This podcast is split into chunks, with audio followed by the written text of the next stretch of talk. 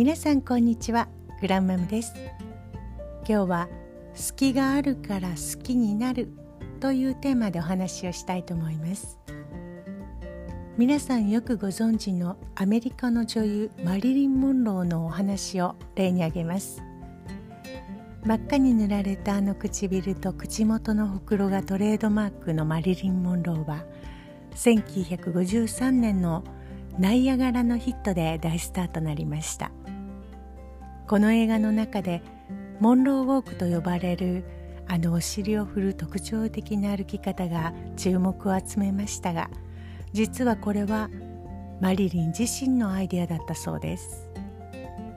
彼女は右のヒールの高さを左のヒールよりも6ミリほど低くすることで体のバランスをわざと崩してヒップや腰を使ってバランスを取らなくてはならない体勢にしていたそうです。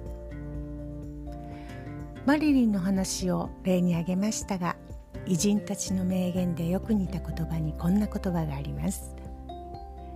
優れたところがありながら疎んじられる人がおり欠点だらけでも好かれる人がいる。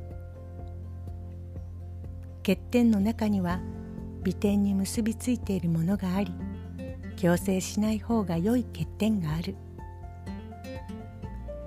水清ければ魚すまず魚がすまないという日本にもことわざがありますが人は完璧なものを求めているわけではない。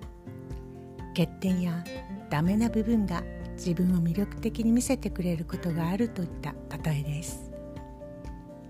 言い換えればあなた自身が欠点だと思っているコンプレックス。